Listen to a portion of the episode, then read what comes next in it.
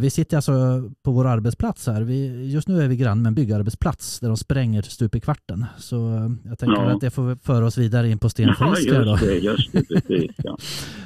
Eh, Pastor Sten Frisk, eh, hytte du den eh, rollen eh, eh, Per Ragnar? Nu vet jag inte om det kom med här på inspelningen, men precis i detta nu sprängde de faktiskt. ja, du ser, du ser. Det- Hela huset Vilken, vilken vibrerar. så-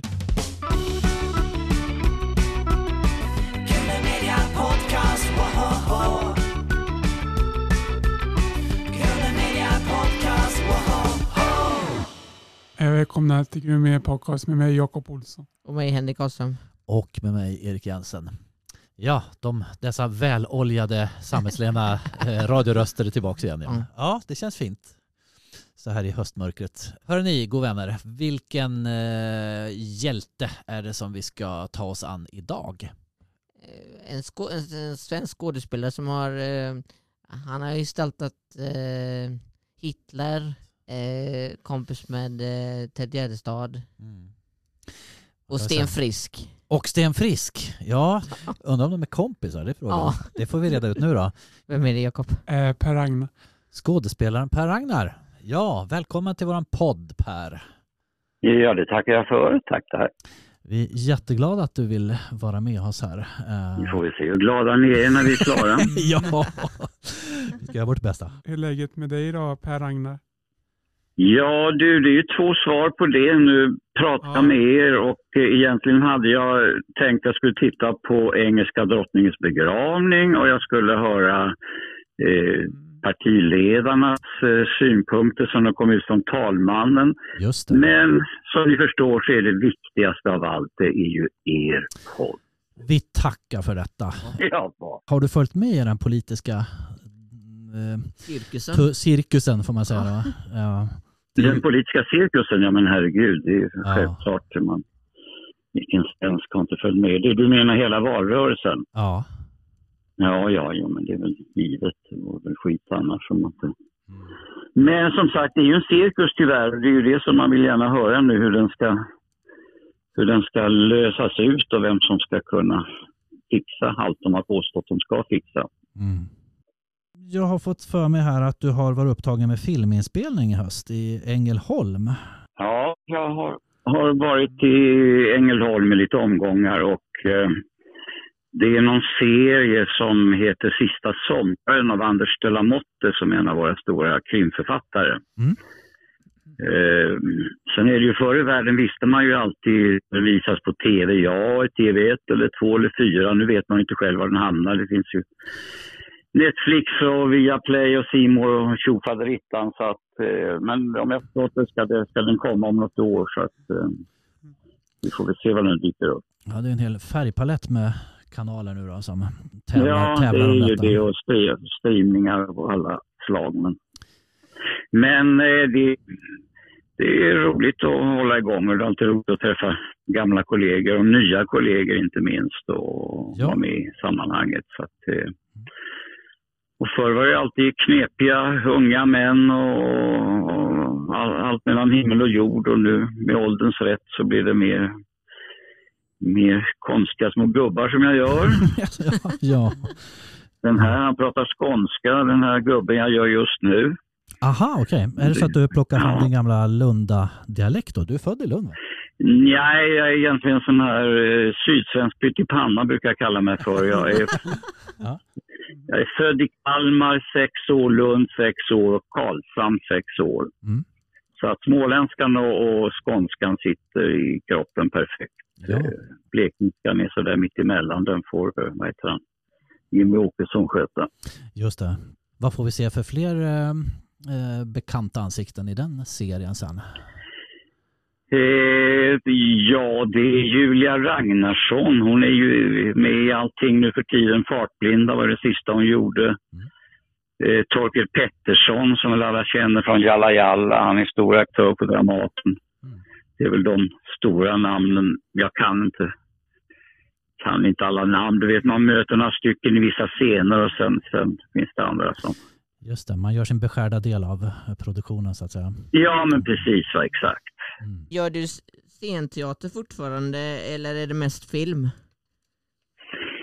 Eh, Det är mest eh, film när jag är med. Alltså det är, jag är ju liksom öppen för vad man får för förslag men eh, om du tittar på tv och filmutbud så handlar det ofta om familjer, det handlar om tonåringar, det handlar inte minst om kvinnor i 40-årsåldern, det handlar inte mycket, så mycket om, om gubbar i min ålder, även om jag är inte så gubbig än så länge. Men, men, Absolut men inte. bara är ju så.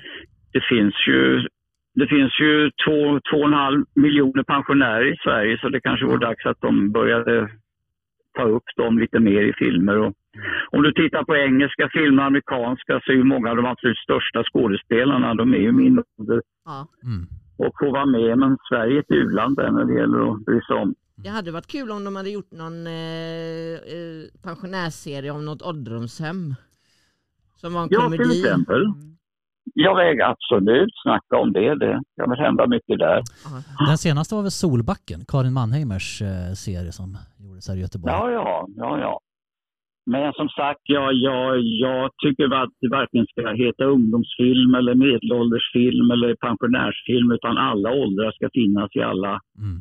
alla serier, i alla sammanhang. Va? För så ser ju, ser ju samhället ut. Så att, eh, Absolut. Eh, hur började du som skådespelare egentligen, eh, Per Ragnar? hur jag började? Oj, oj, oj. Ja, det var en gång för länge sedan. jag kan väl säga så, jag, eh, ni sa nyss att jag bodde i Lund, det visste ni tydligen. Och eh, då var jag alltså mellan 7 och 13 år. Då åkte vi ofta till Malmö stadsteater och tittade på teater. Och då var Ingmar Bergman chef där. Alla de stora aktörerna spelade där, Max von Sydow och Gunnel Lindblom och Vivi Andersson och allt vad de hette. Så där blev jag ju helt tänd på teater och tänkte att jag, jag vill nog försöka hålla på med det. Så när jag hade tagit studenten och jag var på sjön i ett år och sådär och gjorde lumpen så tänkte jag att jag ska ändå åka till Stockholm och söka till Kungliga Dramatiska Teatern. Ja. Och eh, jag hade fått veta att man kommer inte in första gången man söker utan det, är namn som de heter Lasse Amble och Börje Ahlstedt och Anita Wall och Eva-Britt Strandberg. De har sökt en fyra, fem gånger och de liksom stod på förtur för att komma in. Så att, eh, Mm.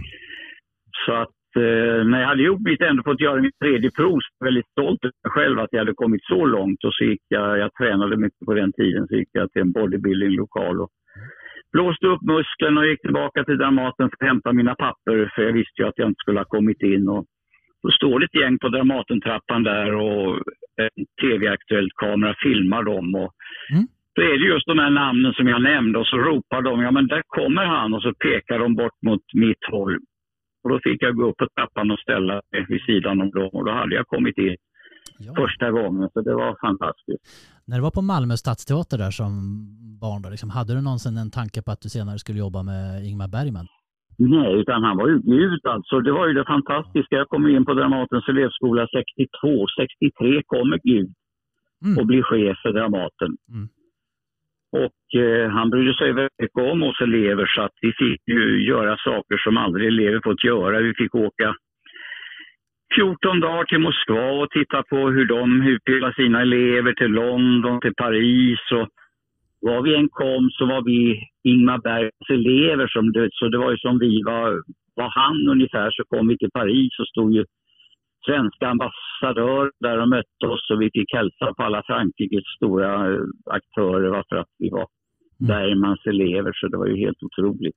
Spännande. Ja, vi har ju en följdfråga där, eh, hur det var att jobba med honom sen. Ja, nej, men det är väl bara att hänga på för jag blev ju sen... Eh, det var två väldigt konstiga saker. Jag dels blev jag hans regiassistent i Rannsakningen, den här stora pjäsen som handlar om rättegången mot alla nazigubbarna som ju, som ju bar sig illa åt. Mm. Och sen ville Bergman att jag, Dramatens elevskola upphörde då. Det, det skulle bli en ny statens scenskola, Mm. Och då kommer han plötsligt, han kallar in mig vid tillfälle och säger att han vill att jag ska bli rektor för den nya scenskolan. Jag tänkte, men det, det, det, det är ju inte sant. Vad menar han? Jag har ju precis gått igenom elevskolan och vår rektor var en stor rundlagd eh, man som var doktor i teaterhistoria och jag tänkte herregud så ser inte jag ut och framförallt vill jag inte bli rektor. Men man sa ju inte emot eh, när Gud eh, kallade. Han såg nog något i dig. Ja, Ja, han såg väl tydligen någonting i mig va, men eh, gudskelov så utbildningsdepartementet tyckte att jag inte hade tillräcklig, som det heter på fint språk, administrativ kompetens. Alltså att jag, att jag inte kunde tillräckligt mycket om organisation, så de sa nej va, men eh, så det blev inte gudskelov. Mm. Vilket är ditt eh, roligaste minne av Ingmar Bergman, Per Ragnar? Och det var elände, elände, elände. lärde du att parera hans humör alltså, och tog med dig det framöver? Ja, han sa hela tiden antingen är du för mig eller så är du emot mig. Och det har nog framgått i alla filmer, eller vad heter det, alla dokument, dokumentärer om honom att, att så betedde han sig mot människor. Va? Ja, Men jag var ju självklart för honom, herregud, jag dyrkade ju honom så jag, jag bara nickade och tindrade med ögonen och lydde. Och, men framförallt självklart lärde jag ju mig så att eh, jag ser framför ögonen, jag har en foto på väggen här med Dramatens salong där Ingmar står och, jag står som hans elev vid sidan och det är när han regisserar, han pekar upp och tillsäger strålkastaren och sånt där. Och det, är, det är verkligen en bild av mästaren och eleven så att eh, om hans yrkeskunskap och vad han lärde mig, det, det är ju bara att vara tacksam. Kommer du ihåg ditt första uppträdande på scen? Eh, ja, jag, ja, det gör jag för att eh, Ingmar Bergman köpte en pjäs som hette Sorgen och ingenting eh, till oss när vi slutade som ele- Dramatenelever, hela det gänget. Och den fick vi spela den sommaren då, 65 på Alléteatern heter det på Djurgården. Och vi fick eh, eh, en fantastisk kritik. Det var hela det här gänget. Så där fick vi vårt genombrott så att säga väldigt snabbt för att igen för att vi var Ingmar Bergman-elever. Mm.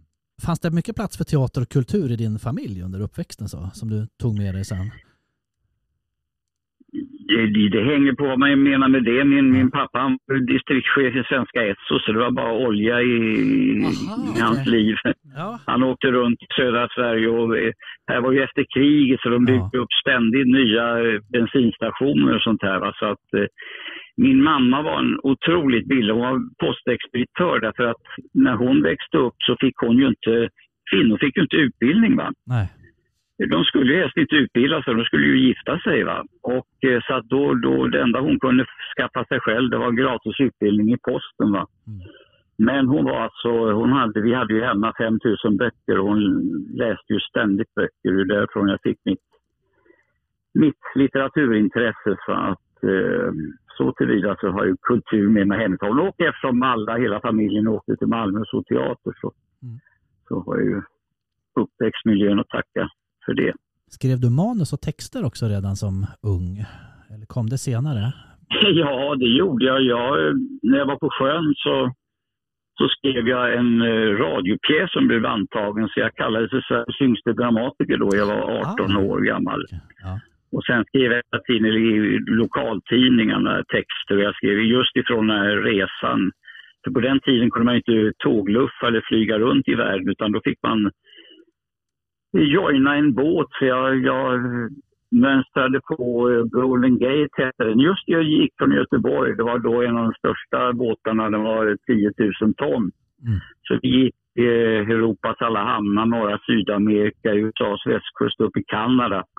Och under hela den tiden rapporterade jag då i Blekinge Läns Tidning, va? vilket jag tyckte var fantastiskt. Att, eh, Vilken roll är du mest nöjd med? Oj, oj, oj, oj, oj du. Det är som att välja mellan äpple och päron och apelsiner och gurkor och bananer. Man får, man får välja hela fruktskålen om man vill, tänker vi här. Ja, det, men det är ju så igen. Jag gissar ni har hört på ett sätt det svaret förr. va, Att när man gör en roll då är den den viktigaste och sen när man är klar med den så går man vidare till nästa och då är den den viktigaste. Men igen, ska jag vara tvungen att välja någon roll i bemärkelsen att den, ja, det, är- jo, ja, att den betytt mest för mig och eh, var tokhyllad så var när jag gjorde Hitler Hitlers bordsamtal. Just det. Eh, Den kom, alltså jag gjorde den i början på 90-talet när det var växande högerextremism i Europa och sånt här. Jag kände att jag måste upp på barrikaderna och framförallt visa igen. Jag tror liksom inte att djävulen har svart ansikte och i pannan utan han kan ibland låta riktigt klok, va? men lyssna på vad, hur Hitler han egentligen sa. Sitter du och pratar med dig själv då? Det är en monolog som... Ja. Det är en monolog, precis. Ja, ja, ja, ja det, det kan man ju säga i och för sig. För Mm. att, att han gjorde. Så Ja. att, eh, om det var en och en halv timme satt jag på scen, satt bara stilla i en stol och folk var fullständigt... Mm. Ja, de höll truten för att tala enkelt. Och så att säga, den, eh, det jag har sett av denna, det är otroligt starkt. Och jag tänker att eh, ska du plocka fram någonting eh, igen och sätta upp igen så skulle det kunna vara den. Den eh, med tanke Ja, på Nu, hur samhällsklimatet ser ut. Jo, det kan man ju lugnt säga. Det. Men sen har jag gjort eh, Martin Luther och eh, H.C. Andersen framför allt. Jag. Det, det är ju för det. Men, men. Eh, och så, ja, det är klart att var jag än kommer i Sverige idag så är det ju Sten Frisk fortfarande som gäller. Men jag ni kanske kommer med frågor om honom. Eh, Du anade detta va? ja, det kommer.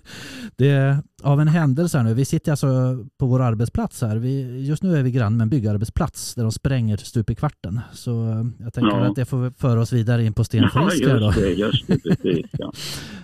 Eh, pastor Sten Frisk, eh, hytte du den eh, rollen eh, Per Agnar? Nu vet jag inte om det kom med här på inspelningen, men precis i detta nu sprängde de faktiskt. ja, du ser, du ser. Det- Hela huset Vilken, vilken vibrerar. Så, ljudillustration. vilken Ja, timing. Ja, Perfekt. ja. Mycket skickligt gjort av er, hörni. Eh, jo, det är faktiskt hänger också ihop med Hitler. Jag brukar kalla Sten Frisk Hitlers barnbarn. Alltså, det var ju en, en psykopat av samma, Ja.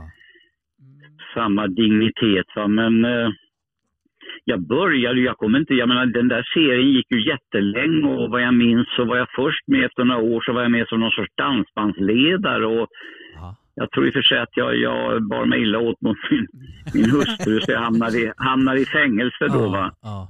Och i fängelse så blev han ju frälst och, och, och, och för att göra lång historia kort så fattar jag att de här, eh, de som gjorde serien, de, ja, de upplevde också att folk var fascinerade redan av den här Sten Frisk. Så att de frågade mig om jag ville komma tillbaka och ta över hela sista avsnittet. Och eh, det sa jag att jag gärna gjorde. Och, och eh, ja, ni vet ju vad som hände där.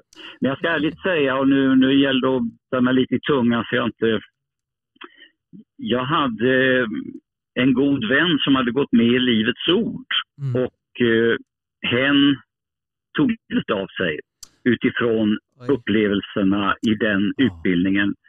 Oj. Och eh, jag lyssnade och tittade ju väldigt mycket då på, på Livets Ords ledare som ju faktiskt sen eh, blev katolik av någon anledning. Han trodde inte själv tydligen på sitt Livets Ord. Vi pratar om Ulf Ekman här då. Ja, jag påstår nu inte för en sekund att han är eller var en Sten Frisk, men eh, jag såg ju igen hur, hur eh, den sortens eh, religiösa ledare eh, uppträdde och så där. Så han var en sorts Mm. förebild som religiös ledare och sen den andra sidan tog jag ju från Hitler. Så var. Ja, det finns en annan Sten Frick där ute. Tänker jag. Men så mycket som jag gjort, alltså, det är faktiskt fortfarande lite konstigt för mig, så kan jag inte komma någonstans i Sverige. I, i, jag, kom, jag var ju besökte 418 kyrkor landet runt med, med den här Lutherprogrammet eller Luthergestaltningen. Många gånger fick jag höra kyrkvaktmästare att det hade varit folk och frågat när kommer Sten Frisk? Mm. Och de förstod inte riktigt vad de menade. Ja, han som, som ska göra Luther, att det var alltså Sten Frisk. Va? Eh, Så att, eh, ja, och någonstans i norra Sverige kommer jag ihåg att det fanns någon pizzeria som hette Tre Kronor, så där blev jag bjuden på gratis pizza. så det var okej, mycket ja. bra. Ja. Ja. Tröttnade aldrig på ett Sten Frisk? Nej, där- därför att det var så... Det var ju framförallt hela det här sista året och det var faktiskt så väldigt bra skrivna texter och jag, jag ville alltså så att säga avslöja den här figuren som till hälften såg så god och, och, och trevlig och, och snäll ut. Och han, Mm. Alla, alla lärjungar, alla tonårskillar och tjejer följde honom och sen fick man ju avslöja vad det var för en, en, en jäv, djävul helt enkelt. Så att eh, det, jag, var, jag var själv besatt av att avslöja honom så att det var väldigt menings, kändes väldigt meningsfullt att göra honom. Ja, det Mm. gjorde du med råge. Eh, du vet i sista avsnittet så, Mhm. så spränger du ju kyrkan i luften. Mm. Eh, hur reagerar du när du såg det i manuset? Eh, wow, Mm. tänkte jag. Nej, det, det har jag. eh, jag har ju sett eh, många dokumentärer från, faktiskt det att, att eh, sånt här hände ju i USA. Ja. Det var ju en, en, någon sån där frireligiös ledare som tog med sig hela sekten in i himmelen eller helvetet. Jag vet inte vart de hamnade. Men han sprängde sin kyrka i luften. Va? Så att, eh, jag menar dramatiskt så är det ju perfekt ut alltså. Det, jag upplevde det helt enkelt. Yes, det här är, alltså det hemska är ju att, att de andra dör. Men Sten Frisk, ja han ska brinna i helvetet alltså. Det var min upplevelse. Hur gjorde de den scenen? Ja, du vet, film, man ska aldrig, alltså film är film vet du. Ja. Det är aldrig roligt att berätta, det är teknik ju allting. Du, du förstår ju själv eftersom vi sitter Ja. och pratar att jag inte sprängdes i bitar precis. Va? Det är ljug och Utan man lur. tar, man, man tar många olika tagningar och på olika sätt och teknik och blandar och sånt där. Va? Så att, eh, Men eh, byggde de upp den eh, kyrkan bara för det tillfället eller? Eh, man bygger ju upp en del, alltså det du Ja. ser, det ser du men kommer du sen in i studion så ser du att den här kyrkodelen den står ja, i ena änden av en stor studio där det är uppbyggt andra saker. Så, att, så är det ju med film. Det är ju, det är ju illusion och påhitt, men eh, det ska man inte tycka när man ser det. eh, blev folk rädda för dig på stan när du var eh, när du spelade Sten Frisk? Ja, det kan man lugnt säga. Det är, jag brukar ju berätta då, för jag var just nere i Malmö och gästspelade med någonting och, gick på en gata där och då kommer det lite längre bort så kommer det en, en, eh, förskollärare med sina små barn och så får hon på mig och då vrålar hon Stenfrisk! Och så kör hon ner ungarna i, i, i något dike där bakom buskar för de skulle ta skydd. För där kom djävulen alltså. Så, så starkt upplevde folk. Jag, minns, jag hade en kompis som hade flera solarier här i Stockholm. Han sa det jag hör hela tiden, inte minst kvinnor, de talar om de vågar inte gå hem på kvällarna ensamma för de bara ser den där onde Sten Frisks ögon. Och jag menar då, då, tänker man, men vad hur tänkte man? finns ju, jag menar jag är ju en tv-figur, jag Ja. finns ju inte ute på Stockholms gator, men så stark var suggestionen då. Ja. Men det är också skillnad därför att det här var ju, fortfarande så fanns det inte så många tv-kanaler. Alla människor tittade ju på samma serier va. Så Mm. det blir ju en annan suggestion än idag. Jag menar idag streamar man och i en familj så tittar man på fem olika serier här och där så det blir aldrig den där starka gemenskapskullen på någonting. Ja, det var ju verkligen något med blicken där. Alltså, det var inte den där varma blicken man mötte i Godmorgon Sverige när du programledde, utan det var ju något helt annat. Nej, det var en liten annan grej. Ja, Två yt- ytterligheter. Ja. Ja, Ja. ja, det är bra. Vad är det bästa med Bertram Herbertsson? Reine. Ja, alltså ja, jag hade ju väldigt lite, jag vet inte om jag hade några scener med honom. Han, han var ju med redan från början va, så att eh, jag hade ju mitt eget gäng där i det där eh, delet och det var ju framförallt ungdomarna och deras föräldrar jag spelade med. Så att Bertram, eh, ja, försöker tänka medan jag svarar, men jag vet inte katten överhuvudtaget hade någon scen med honom. Mm. Men eh, han var ju en duktig skådis och en snäll människa, det är det enda jag kan Ja, säga. han och eh, Ingmarie Karlsson hade väl sin egen lilla... Eh, Ja. Ja men eh, precis, de var ju sceneri där, liksom, eh, på egen de var ju the stars i, i Tre Kronor i många, många, många, många år. Ja, det blir en spin-off för deras del där också. Med. Kommer du ihåg vad den filmen heter, Jakob? Reine och Mimmi i fjällen. Ja, Ja, ja men precis, just det. Podcast,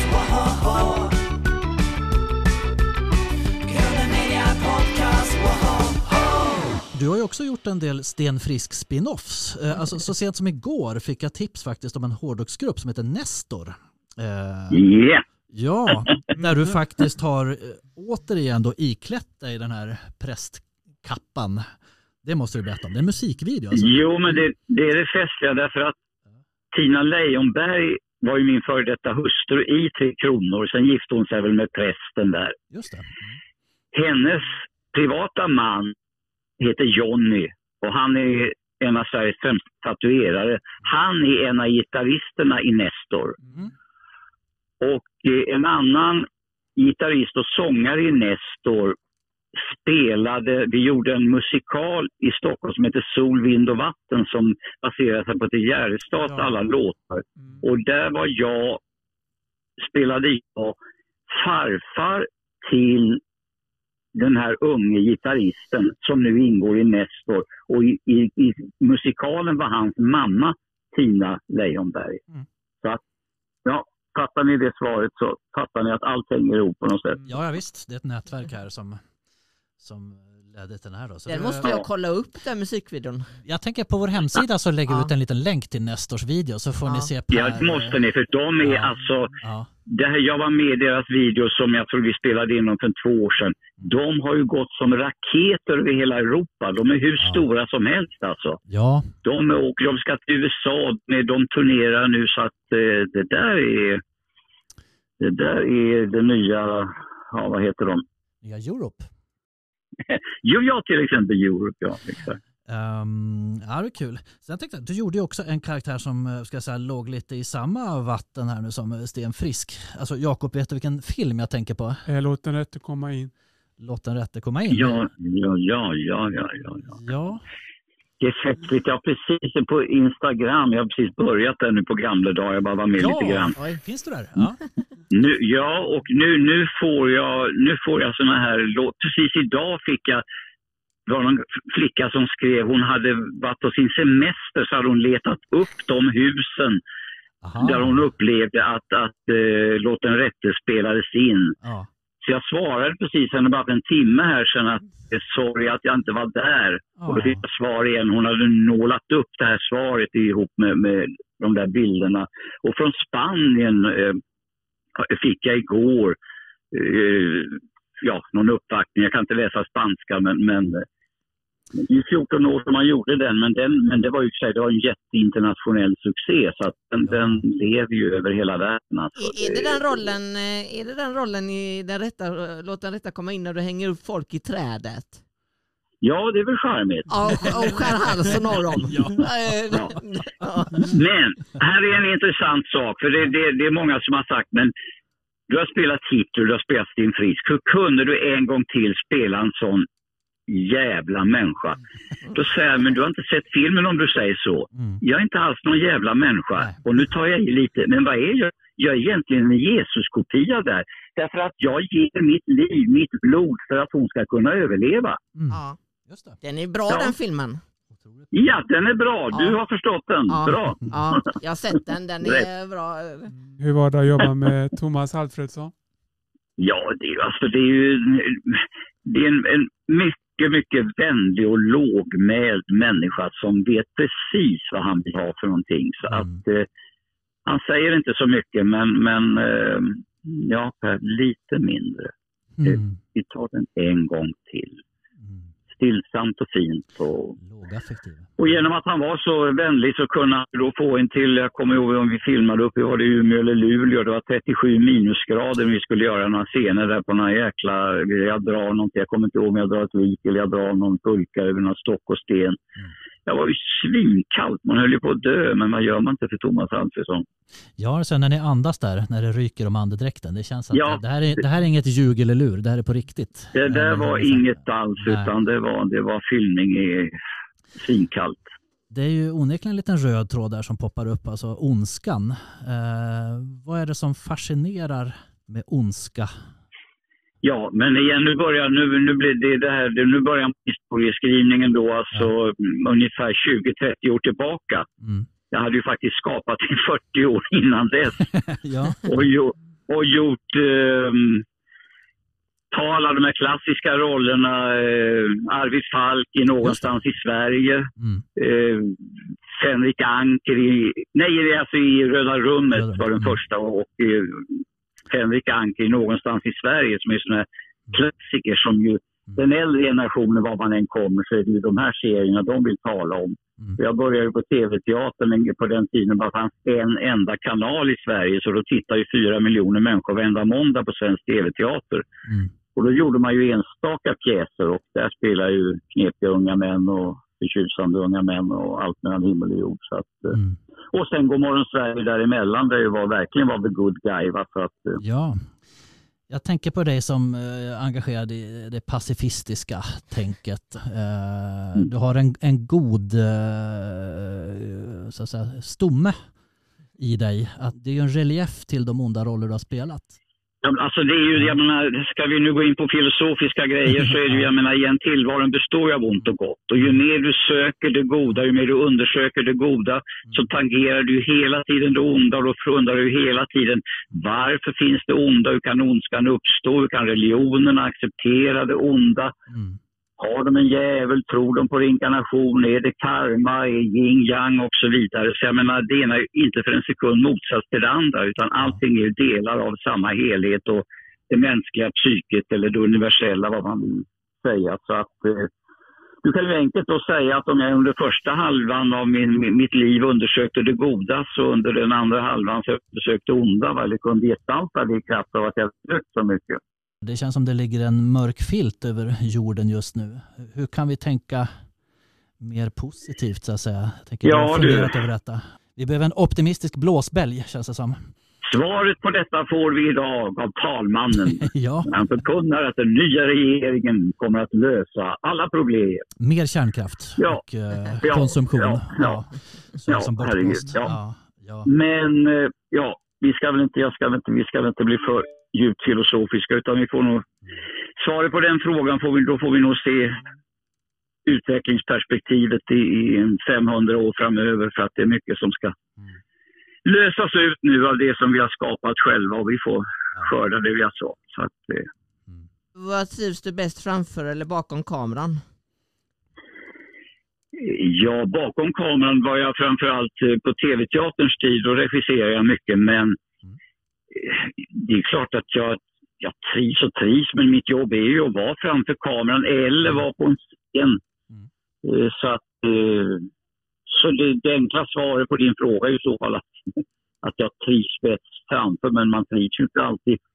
Det är ju det där igen, jag menar om jag tänker nu bara den där, jag varit nere i Ängelholm nu man sitter i nattfilmning i tio timmar. Av dem sitter man och väntar i åtta timmar utomhus. Det är kallt medan de ställer om ljus och hitta kameror och prylar och grejer. Och sen tjonk så ska man upp framför kameran.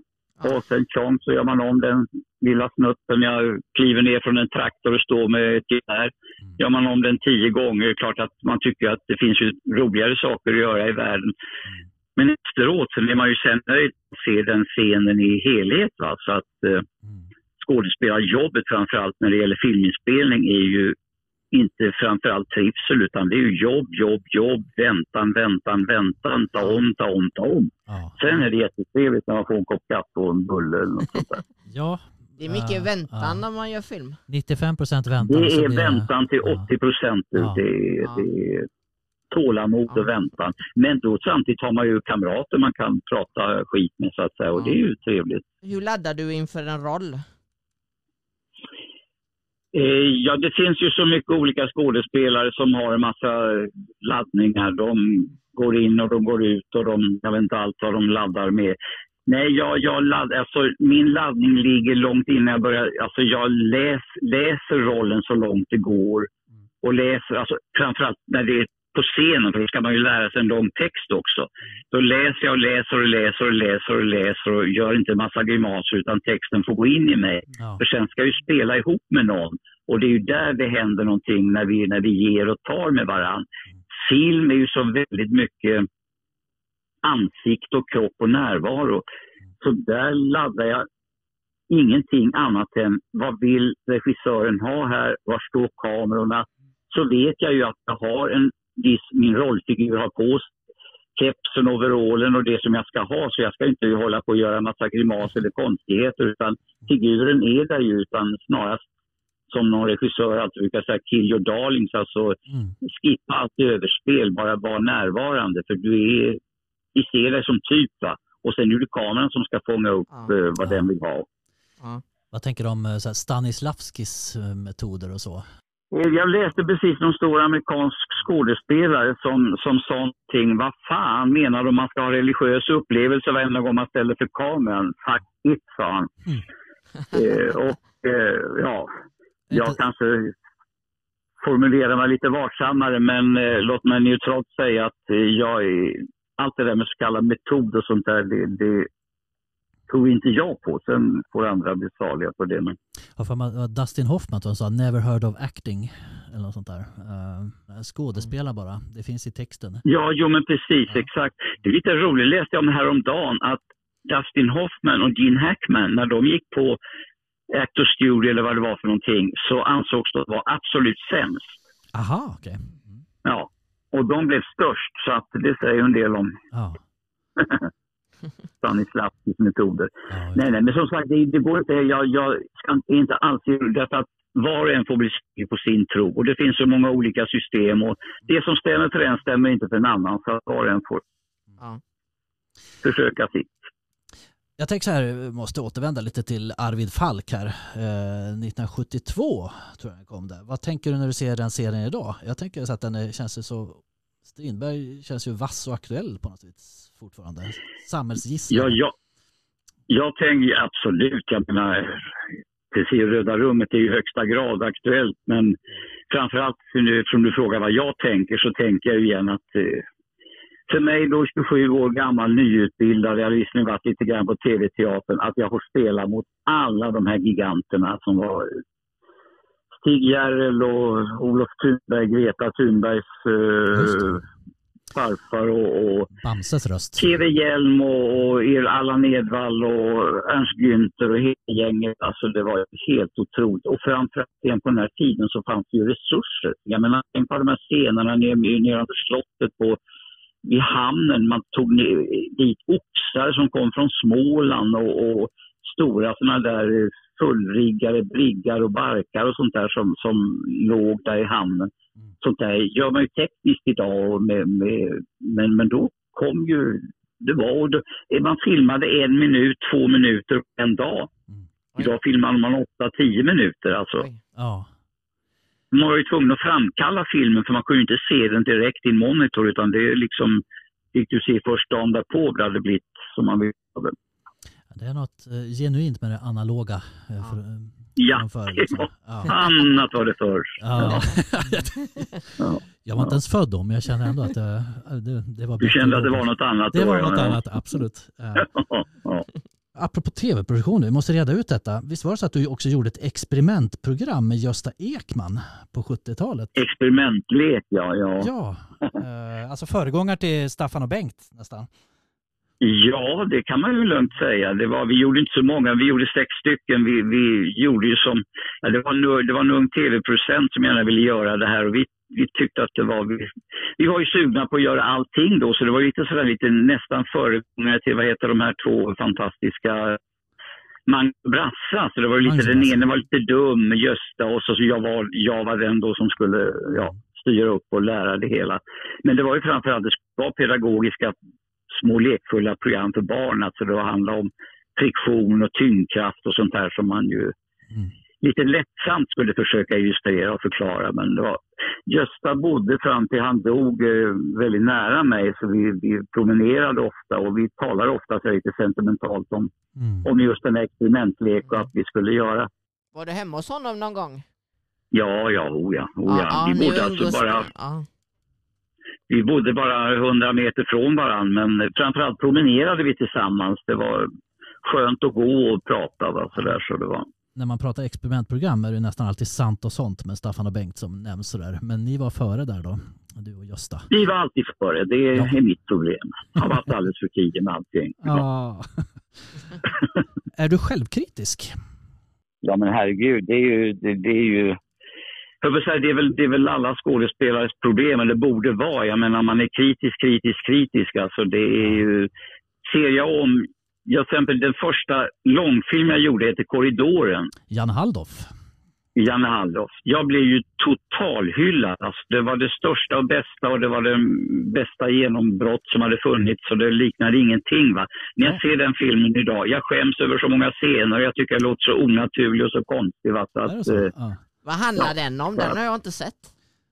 nej, det är, en ung, det är en ung läkare som... Eh, han, det är nästan den är aktuell idag igen. Alltså vården Mm. han, hinner inte, han hinner inte bry sig om sina patienter och människor så mycket som han skulle vilja. Han skulle vilja ha mer tid för dem, men nej, du måste nu ta nästa patient och ta nästa. Va? Så att han helt enkelt, ja, han bryter lite ihop och slutar och så blir han forskare istället och börjar experimentera med djur och läkemedel och sånt där. Så va? han lider, av, han lider av att inte kunna hjälpa sina patienter?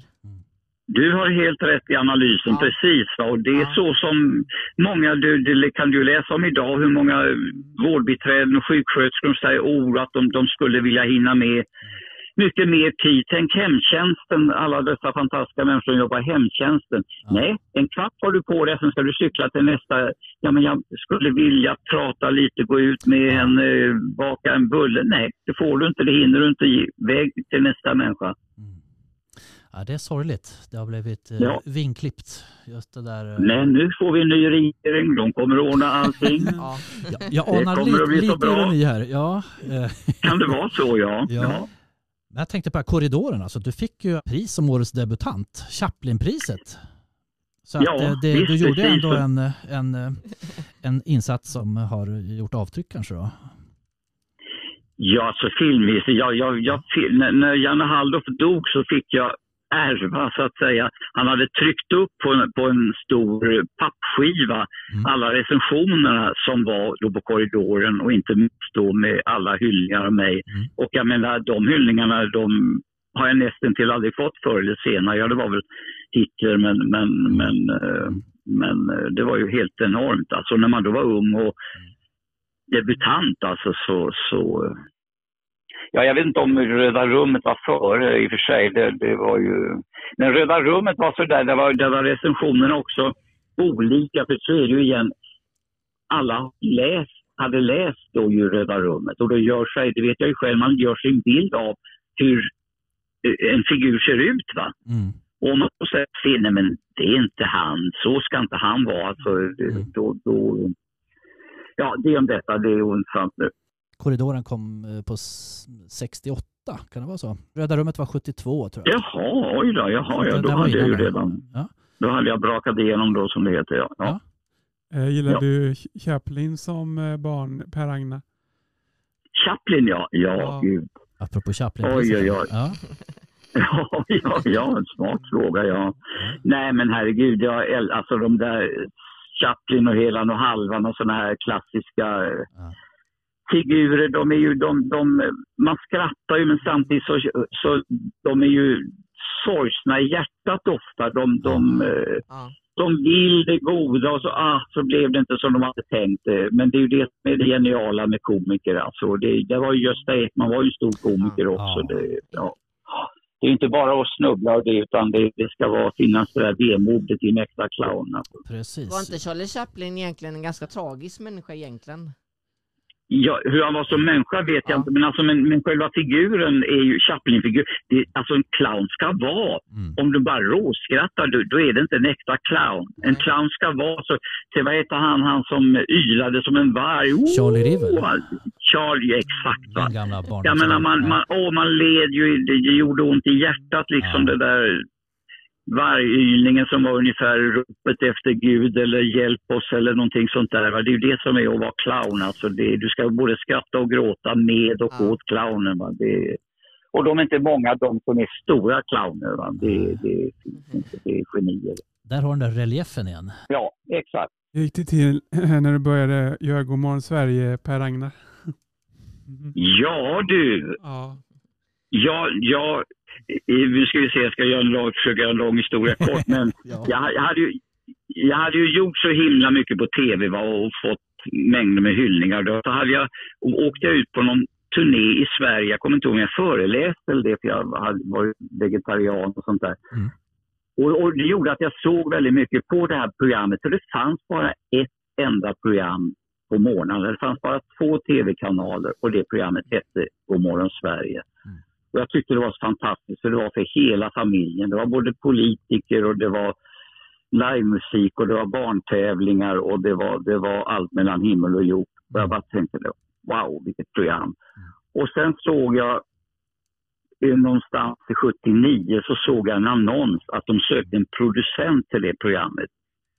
Och jag bara tänkte att fasen, det vore otroligt få jobba med det. Och så åkte jag ner på en onsdag till Göteborg och eh, för jag blev kallad då. För, för klart de visste ju vem jag var.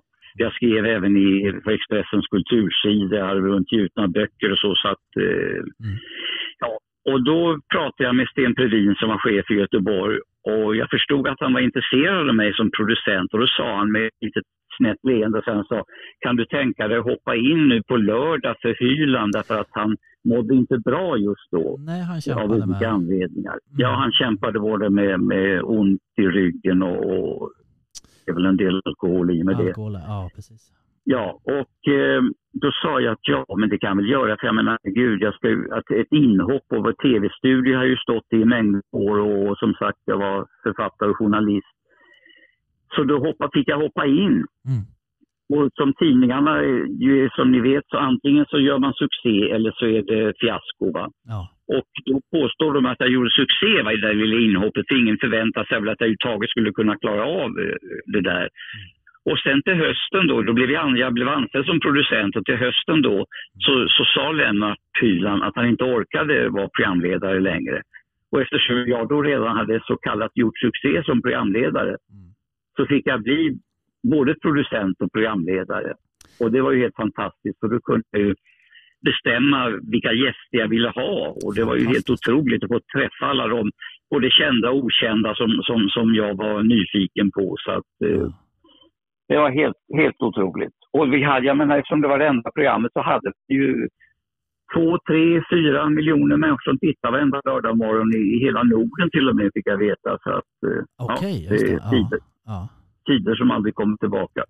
Kände du så att, du fick full frihet av Hyland? Eller hade han någon slags eh, vakande Nej, hand nej, nej, jag, Ja. Utan det var Sten, Previn som ju var chef. va? Nej, Hy- Hyland, han, han, sa, han skickade telegram, någonting och klappade mig på huvudet. Eh, duktigt lite lille pojk, sa han. Mm. Så Jag frågade honom innan vad jag skulle göra för att, så att säga, kunna försöka lite fylla hans mantel. För han det var ju som Ingmar Bergman, han var ju gud, herregud. Han var ju den store programledaren som, som ju kunde och ledde allting. Men då kommer jag ihåg, då sa han det, läs tidningar pojk. Därför ja, du kan inte nog, jag menar idag kan man ju googla och sånt där, men på den tiden var ju tidningar, vi fick hämta all kunskap. Så jag prenumererade faktiskt väldigt snabbt på 32 olika tidningar. Det var hundtidningar och Oj. tekniktidningar och ekonomiska tidningar för jag skulle kunna skumma igenom så mycket information som möjligt. För det, man ska ju kunna prata med i stort sett alla människor i sånt program. Jag tänker, idag har ju eh, journalisterna, eller programledarna har ju researchers som eh, gör det där. Men Ja. du gjorde det i princip själv då? Och din Ja, alltså, jag, hade, jag hade en, en, eh, en journalist och sen hade jag eh, Sven, vad heter han, Sven-Bertil Taubes svärmor. Hon var musikproducent åt mig så hon liksom fi- fixade fram eller fick godkänna de olika artister som skulle, skulle uppträda i programmet. Dessutom hade ni ju tv-historiens finaste husband. Ja, ja, ja, herregud, herregud. Det är ju otroligt när man, när man det får, Folk frågar om det då och då. Jag hade ju, hann ju med flera stycken. Först hade man ju de här dubbelpianisterna. Stig Holm och Arvid Sundin. Just det. Och sen kom ju, sen vikarierade ibland Gunnar Svensson eh, som ju var Hasse och Tages Just det. Ja. eh, huvud, eh, vad heter det, bandledare med den där rocken, vad heter de? Helmer Bryd. Helmer Bryd, precis, just det. Och sen då Sven Olsson självklart som ju satt med i den orkestern, alltså då som ju Povels Sven Olsson med Povel Ramel va, Mm. som ju de till och med kallar sig. Mm. Sen kom det ju, vad heter han, det är ju hemskt, jag kommer missa hans namn just nu, Ö, börjar på Ö. Göte Wilhelmsson. Göte, tack Ja. gud vad bra Ja. du sa det. Ja, Ja. det är ju Bra, hemskt, jag Jakob. missade. Ja. Ja, jättebra. Nej men eh, det var ju ett, ett sånt där allmusikaliskt geni som ju kunde spela allting va. Och sen tog ju de ständigt in då gäster som alltså alla Sveriges absolut största musiker spelade ju för allting skulle vara live. Ja. Det, var, det kom ju mer och mer eh, bolag ville släppa in sin artist som skulle sjunga sin singback eller mima eller någonting sånt där. Men nej, nej, nej. Det skulle sjungas live i studion till dessa otroliga musiker. Så att, eh, Mm, mm. men var tider det. Ja, verkligen. Alltså jag, jag minns ju när Gunnar Svensson hoppade in och vikarierade. Det är nog bland mina tidigaste tv-minnen. Men han brukade berätta en historia. Och så blev han alltid avbruten av musikerna när de sa nej, nej, stopp. Ja, det, exakt. Det var någon sån där ploj de hade va? och det var ju bara underbart att och låta dem ha det. Men jag är jäkligt stolt över, för nu i dagarna är det ju, det ska, bli, ska vara gött att leva. Det är ju en film där, Ja. där eh, de summerar eh, Mm. Galenskaparna. i mitt första program, Ja.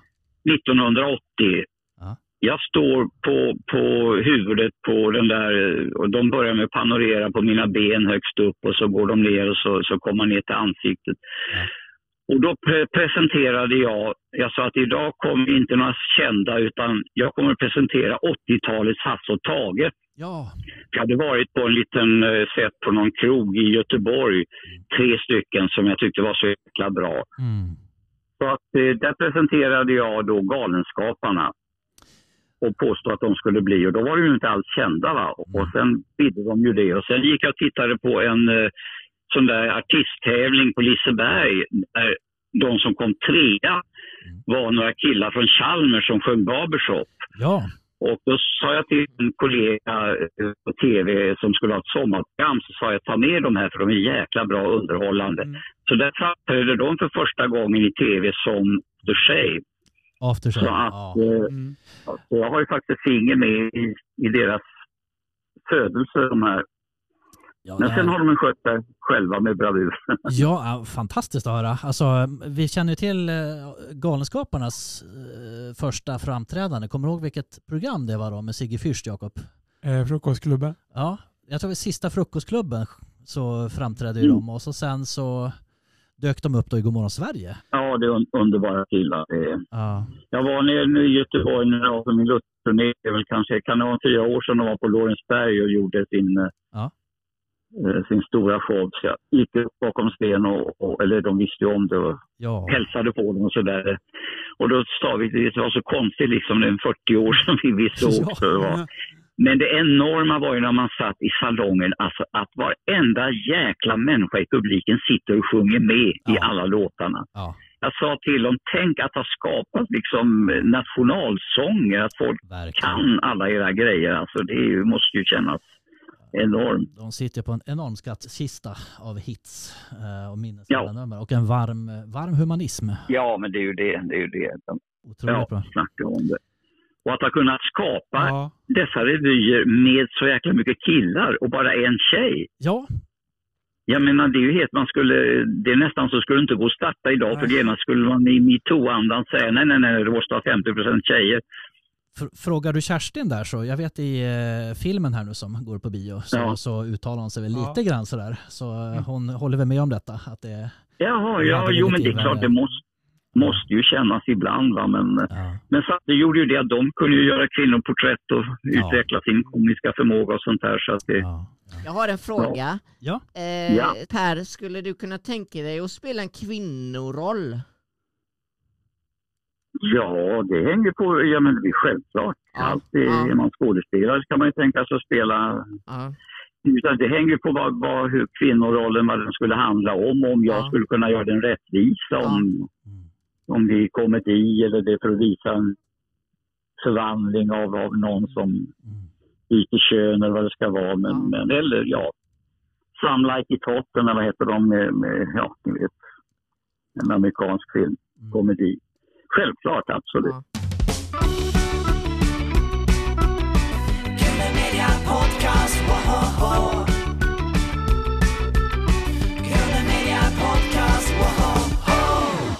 Jakob hade ju faktiskt en fråga till angående Godmorgon Sverige här. Per Agnar, Ja. kommer du ihåg eh, telefonnumret? Eh, Till tittartävlingen. tittartävlingen 031 17 09 20. Jajamän. det, 17.09.20 Per, det här måste du ju, det sitter ju i ryggmärgen. Det borde- för oss. det borde jag ju minnas, alltså så, så mycket som det sa så alla ringde. Och, men fast det stod väl i rutan kan jag tänka mig, så jag kanske inte behöver säga Ja. det många gånger. Kommer du, kommer du ihåg hålltiderna då? Så här, eh, när sändes Televinken? Ja, nej, jag kommer inte ihåg. Men vad jag kommer ihåg är alltså att jag för, försökte ibland, jag sa men det är så tjatigt att vi har de inslagen kommer på samma tid. Så bland Disney-filmen Ja. eh, sa jag den kan, vid något tillfälle vi skulle ändra den. Ja. Och det blev ju folkstorm. Du, därför att folk, folk bandade ju då. De hade ju ställt in sina bandspelare på en viss tidpunkt, Ja. om det var 8.09 eller vad det var någonting. Du ska inte ändra för då kan vi inte banda. Det fick man inte göra. Disney skulle ligga sist där. Eh, och Televinken skulle vara, jag minns det var efter första nyhetssändningen där. Någon, någon Ja, kva- kvart det kanske var det ja. Televinken. Så nej, det var, Ja. Jag satt personligen vaken från klockan sex på morgonen och liksom räknade ner tills Ja. klockan blev åtta. Men jag menar, det var det enda program där du kunde se Disney-filmer. Ja, det fanns ju inget annat program där det visades. Och det enda program som hade den här barntävlingen, om du nu var i den åldern. Det fanns Hjulet. ju inga andra tävlingar. Så att, ja, hjulet ja. Mm. Och det fantastiska största priset, en tv-apparat. Oh, Ja, jag brukar tänka på det idag när man ser igen eh, Bingolotto där. Ja, nu får du 25 000. Jaha. ja. Ja, nu får du 100 000 här för ja, jag vill ha en bil ungefär. Ja, här får du bilen också. Ja, vad får jag mer då? ja. Ja. Det är skillnad. En av dina många gäster i Godmorgon Sverige var ju en kille som också kom att bli en väldigt nära vän till dig. Teddan, Ted Gärdestad. Visst, eller var det där ni träffades första gången? Nej, nej, nej, nej, nej, nej, nej, oh, nej, oh, nej, det var långt före. Vi träffades i, vi träffades i eh, Västervik första gången på Visfestivalen där han tävlade och jag var i juryn då. Och så snackade vi efteråt och sen hamnade vi i tv-laget båda två som ju åkte landet runt i 15 år. Han var inte med så ofta och dessutom var han inte bra på att passa tiden så han kom för sent ofta. Men, men eh, Han var duktig eh, fotbollsspelare va? Han var ju en, han var framförallt var han en fantastisk tennisspelare. Han spelade i junioren. Jag vet inte om han slog Björn Borg, men, men eh, i alla fall var de ju... Mm. Jag fick faktiskt av eh, Teddans pappa som ett minne fick jag eh, just eh, Teddans tennisracket. Så det har jag här nu. Det står sju meter ifrån mig. Ah, vad fint. Ja. Ja, det var gulligt. Ja. Eh, saknar du Ted? Du, det kan man väl lugnt säga. Det gissar jag väl att alla gör. Men nu lever ju han och Kenneth om deras musik. Men, eh, men jag saknar ju inte det eftersom jag ju var hans närmaste kompis de tio sista åren. Han hade det så svårt. Så, Mm. så, så är man ju tacksam att han inte behöver ha det längre, hoppas vi. Men, men eh, det, var, det var oerhört tuffa år. Mm. Jag tänker så, du var ju officiant när Ted begravdes. Eh, Ja. Hur tog du dig igenom en sån stark ceremoni? Jag tänkte, låg du ju så oerhört nära? Ja, eh, det, det är det som, förstår man nu rätt, men det som spelar en roll. Alltså när man, när man, när man är på scenen så är man, alltså när jag är officiant då är jag officiant. Va? Då, Mm. då, jag kommer mycket väl ihåg, för jag genomförde ju allt det här, vi hade planerat det så. Det var ju fantastisk musik med Björn Gilsson då, vad heter han, gitarristen och Janne Schaffer. Janne Schaffer och, och allt det här och, och, och vackra blommor och jag hade tre solrosor som, som istället för sand och sånt där. Men eh, efteråt kommer jag ihåg precis, då bröt jag ihop och då minns jag precis att eh, Lill-Babs och eh, hennes äldsta äh, dotter kom fram och Ja. kramade om mig och sa du får gråta. Och nu kommer jag att bli förbannad. Det är klart jag får gråta. Ja. nu, nu kan jag släppa ur känslorna men kan ju inte, när jag står där framme så ska jag ju så att säga göra det jag ska göra där då. Då ska jag ju vara den fasta och trygga punkten för det var ju hundratals människor som ju satt och snyftade självklart i, i kyrkorummet. Så, men eh, det var ju inte lätt, självklart inte. Nej. Eh, vilken är din favoritlåt med Ted, eh, Per-Agnar? Ja, du. Eh, säg några och jag gillar dem allihopa. Alltså det är, jag kommer ihåg, vad hette... eh, Ja, nu står det still bara för att du säger så, för det dök upp så Vi många minnen kring olika låtar. Ja. Eh, eh, jag kommer ihåg att när vi gjorde Sol, vind och vatten, då jag spelade farfar och jag ligger då så att säga död i en öppen kista. Mm. Och, och då sjunger de ju, vilken kan de ha sjungit då? I den stora sorgens famn kanske? Ja, Ja, precis, Ja, den, är- Ja. så där ligger jag och jag ska ju egentligen vara död, men ingen ser mig ju. ja. Så att där ligger jag och gråter varenda föreställning. Där, därför att det, det, jag menar, det, det, det, då minns man ju allting kring Teddan och, och så Ja. framförallt den musiken är så vacker så att eh, ja, klockorna stannar. Så det var, nej, det var enormt. Nu får jag gåshud där alltså. Eh, Jag måste säga att det är ju en av de finaste texter som har skrivits. Ja. Och det, det, det tycker jag är viktigt att ständigt påminna om igen. Med Mm. all respekt, vi säger att det är Ted Gärdestads låtar, men jag menar, det var ju Kenneth som skrev alla texterna. Ja, Så det är ju Kenneth och Ted Gärdestads låtar som Ja. vi älskar. Va? ja, Jag försökte de sista åren att få Ted att skriva texter själv, inte minst att han skulle på, släppa ur sig vad som fanns inom honom. mm. Men det, det, det gick inte. Han försökte ibland på engelska och så, va? men det, det var...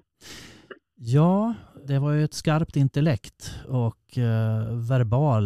Det var han har i intervjuer så, så satte han ju ord på saker och ting. Liksom. Men just i texterna Ja, ja nej, men gud, han var, Ja. han var ja, jättevälformulerad och sådär. Men, Ja. men Ted han ville ju inte, grejen var igen, han, alltså, han, han älskade att skriva musik. Mm. Och han, han, men han, han ville inte vara idol. Nej. Han, ville, han gillade inte all, allt det här som, som ligger i idolskapet med, med att ständigt vara till hands och bli uppskattad och tjejerna ska skrika och alltihopa. Va? Men, eh, Han sa helst vilja sitta i hörnet på, på en piano, pianobar med ryggen mot publiken med en basker på huvudet och spela mina låtar och ingen ser att det är jag. Mm. Han var kluven till eh, det här offentliga kändisskapet. Ja, men det är klart, jag förstår ju, men det finns ju sådana där klipp. Man ser ju denna lilla fräkniga geni när han är fyra år, stor med, med en, eh, vad heter det, dragspel att spela. Och jag menar, har man haft den uppmärksamheten som, ja, som så liten och genom hela livet, så det är inte konstigt att han flyttar iväg sen till, till Bagvan och Ja. till den rörelsen och tar på sig en orange för dräkt och flyr iväg till Resarsams och sånt där för att Ja. komma bort och ja, få bejaka. Och samtidigt, jag menar, vad han sökte då var ju kärlek. Jag menar, jag sa massa gånger till Ted, visst det är jobbigt i och för sig med idoleriet, men det är ju kärlek du får. När alla skriver, de, de älskar dig så klockorna stannar. Du kan, du, du kan inte få mer kärlek än vad du får av publiken. Mm. Men eh, jag vet ju igen vad han menar för att det är ju... Man vill få ge kärlek när man vill så att säga, men går man då på en... Jag, jag menar som när jag hade avslutat ett Godmorgon Sverige-program och man var nöjd med det och, och så duschade man och sen gick jag iväg till Ica och skulle handla potatis och toapapper och så kom ju otroligt vänliga Mm. inte minst damer fram. Åh, Ragnar vad fantastiskt det var i morse och det. Och det är klart man var glad över det, men just då skulle man säga att snälla tant, jag ska handla toapapper och potatis nu. Och just nu är jag bara Per Ragnar på väg hem. Och, eh, men jag menar, så kan jag inte säga, för de, de vill ju uttrycka sin uppskattning och det är ju, det är ju bara att vara innerligt tacksam för att de Mm. uppskattar det man gjorde. Just det. Mm. Ja, jag tycker det är fint att du fanns där hela tiden. Han hade en liten krets omkring sig och jag tänker den här behovet av livlinor idag i samhället att eh, människor har sina Det, det finns ju inget riktigare än att bry, bry sig om. Va? Men sen är ju, ju, när man bryr sig om så är det ju samtidigt så är ju så hugger det ju extra att man inte når fram, att man inte kan. Jag menar, jag har hela mitt liv jobbat med, eller jobbat att Ja, med, med, med, med, jag vet Janne Sparring och, och jag brukar ringa till varandra och säga vi, vi, är- vi är Sveriges största jourhavande medmänniskor därför att på, Mm. på 70-talet så hade vi telefoner öppna hela tiden. Jag hade ju ingen familj med barn då. Nej. De satt ju och lyssnade på människors problem hela nätterna och sånt där. Och, och, och, och kände sig bara mer och mer otillräcklig. För vad ska jag göra? Mm. Mm. Man kan inte hjälpa knappt ens sig själv. Så att det, Eh, när bestämmer dig för att du blir, blir vegetarian, eh, Per Ragnar? Då ska jag svara på Jakob. Jag bodde i Karlshamn. Jag... Jag var... Jag, jag, söndag morgon ägnade jag mig åt eh, att skjuta mausgevär 200 meter liggande. Ja.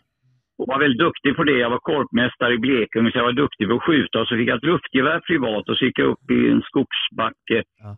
Och där högt uppe satt en fågel och jag siktade och sköt och träffade och den föll ner till marken. Och jag upplevde att alla ljud avstannade. Alltså. Jag bara hörde fågeln falla. Och jag, alltså, jag har aldrig känt en sån ångest i hela mitt liv eh, som inför det där. sen var jag jätteidrottsman, jag tävlade i massa olika sporter och, och, men så var jag, jag var mycket yngre än mina klasskamrater, jag började tidigt i skolan. Så att för att bygga upp muskler så hamnade jag på, något, på frisksportarstugan. Där var en man som hette Starke Arvid som var det absolut mest muskel, muskulösa kille jag någonsin hade sett. Och han var vegetarian. Jag hade aldrig hört talas om det ordet och vad det var för någonting. Och så började han berätta. Och så allt eftersom jag fick lära mig att hantera hantlar och sånt där så lånade han mig böcker om Gandhi som var den storrike vålds... eh, mästare i Indien och man, man ska göra minsta möjliga skada mot allt levande. Och, och det där kände jag ungefär som att det där, ja men det här fick jag ju för att jag sköt fågeln. Det här måste jag ju in, begripa att det är det som gäller och så vidare. och så vidare. Sen, för en lång historia kort, så kunde jag inte bli vegetarian då för att det, alla, jag, bollsporter och det här, då sa ju alla tränarna att ja men herregud, du måste äta kött för att du ska bli, få mer muskler, och bli starkare. Det var det som gällde. Så det var först när jag flyttade till Stockholm då och sökte till Dramaten maten som jag ett eget hushåll och där fanns en restaurang som hette Gröna linjen och då vågade jag bli eh, 100% vegetarian och det har jag varit nu i 60 år. Jag äter alltså inte kött och 60 år, ja. Mm, Ja. Vilken är din favoriträtt? ja du, det skulle jag väl säga. Alltså, det är, alltså, allting med svamp tycker jag är så fruktansvärt gott. Alltså smörstekta svampar, eh, svampareller, kantareller. Eh, tycker jag, risotto och sånt där. Men det, men jag ska ärligt säga det att under så många år så jag, det, det fanns nästan ingen mat att få.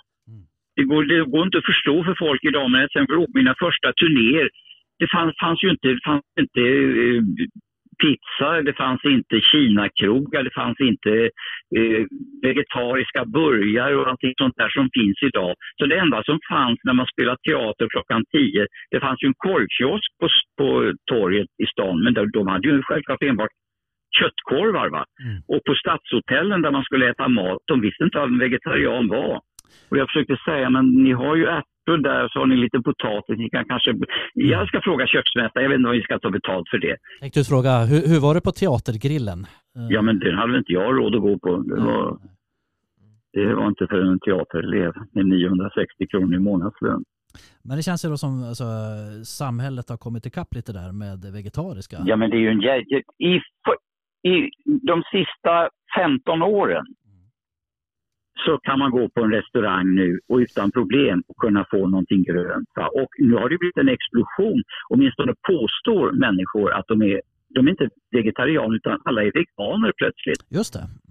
Och, och det är ju lite märkligt i och för sig. Jag har ärligt talat lite svårt att tro det eftersom jag har varit vegetarian i 60 år och vet att det är ganska knepigt att vara vegan Mm. med allt vad du måste välja bort då. Men det är ju fantastiskt. Och sen har jag ju träffat under årens lopp, eftersom jag har pratat så mycket om de här frågorna, har jag träffat så många vegetarianer landet runt.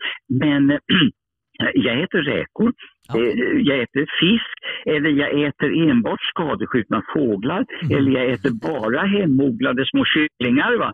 Eh, För det ska vara närproducerat. Jaha, men då är du inte vegetarian. Jo, jag är Vegetarian. det pass. Mm.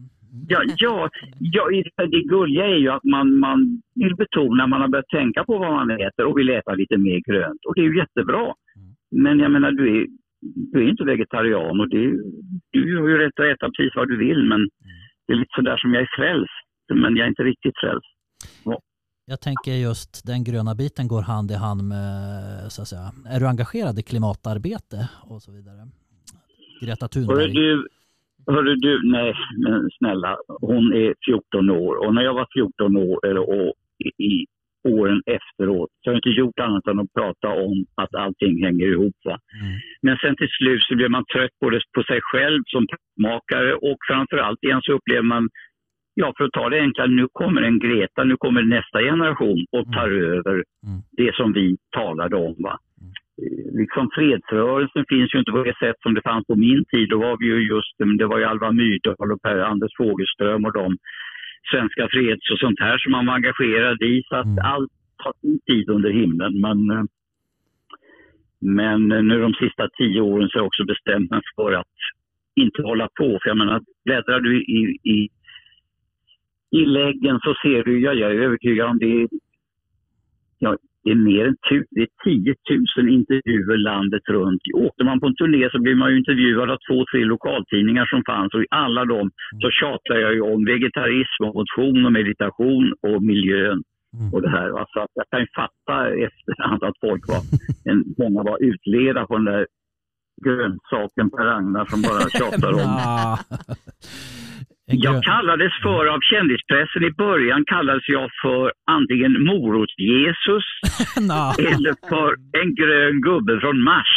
Ja men så, Det så, så, udda ja. var man då för 60 Ja. år sedan alltså. Det Jag var tyck- bara Per Oscarsson som hade tuggat lite violer han, Jaså, det var... Okej. ja. ja, han gick från Göteborg till Oslo och tuggade violer står det i skrifterna.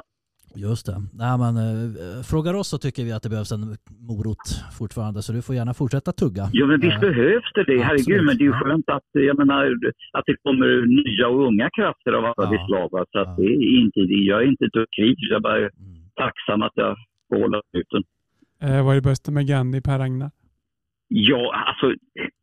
Jag menar, det, det, det är just alltså det, jag menar, för Gandhi kan man egentligen ha många synpunkter på om man läser på hela hans liv. Ja.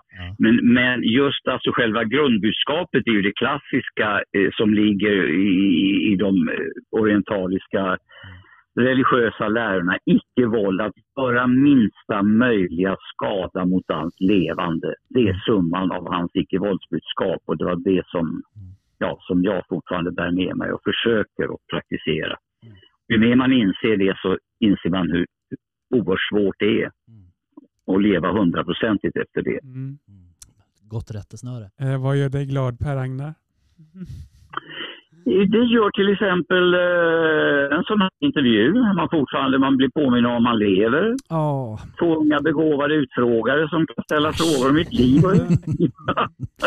det här är ju vår hyllning till dig Per Ragnar. Så att, eh, ja, det är min hyllning tillbaka. Ja, Ja, det ni, håller, ni håller mig levande, jo men jag menar det. Ja, det, det ju, Ja. Vad händer mer i höst? Oh, det är, ja, det, som alltid så säger man sådär, det får jag inte tala om än och det är enbart därför Mm. att ingenting är klart för man har skrivit kontrakt. Va? Och jag har varit med så många gånger om, i höst ska jag göra det här och sen ska jag göra det här och sen blir inte det projektet av och inte det av olika ekonomiska eller praktiska eller mänskliga anledningar. Så att eh, det finns förfrågningar va? men, men eh, jag säger ännu inget utan nu väntar jag på typ att den här tv-serien vi nyss pratade om eh, ska bli synlig i höst. Så här, den här sista sommaren och så. Alltså att, eh, Mm. Sen får vi se. måste fråga också, skriver du fortfarande poesi? Eh, du har gett ut Tyvärr inte. Det är faktiskt, det, jag, jag såg en dikt av mig själv häromdagen och tänkte jösses har, har jag skrivit den? Gud vad bra den var. Ja, får vi höra? Ska vi nej, avrunda med den? Nej, Men- men, men, men eh, nej. Det är som att det tillhörde fram till sådär, Ja. ja, det tillhörde framförallt mycket tonåren och när man är full av sådana att man grubblar verkligen över liv och död och alltihopa. va. Men, men, eh, men nej. Per, vi börjar närma oss eh, slutet här på ett eh, fantastiskt varmt och fint samtal här. Eh, är du beredd på lite fem snabba? Shoot.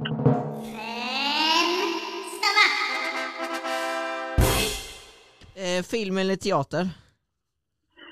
Både och. Röda rummet eller gröna linjen? Röda rummet. Eh, God morgon Sverige eller Tre Kronor? God morgon Sverige. Manus eller improvisation? Både och. Broccoli eller brysselkål? Broccoli. Ja! Fem snabba svar på snabba frågor.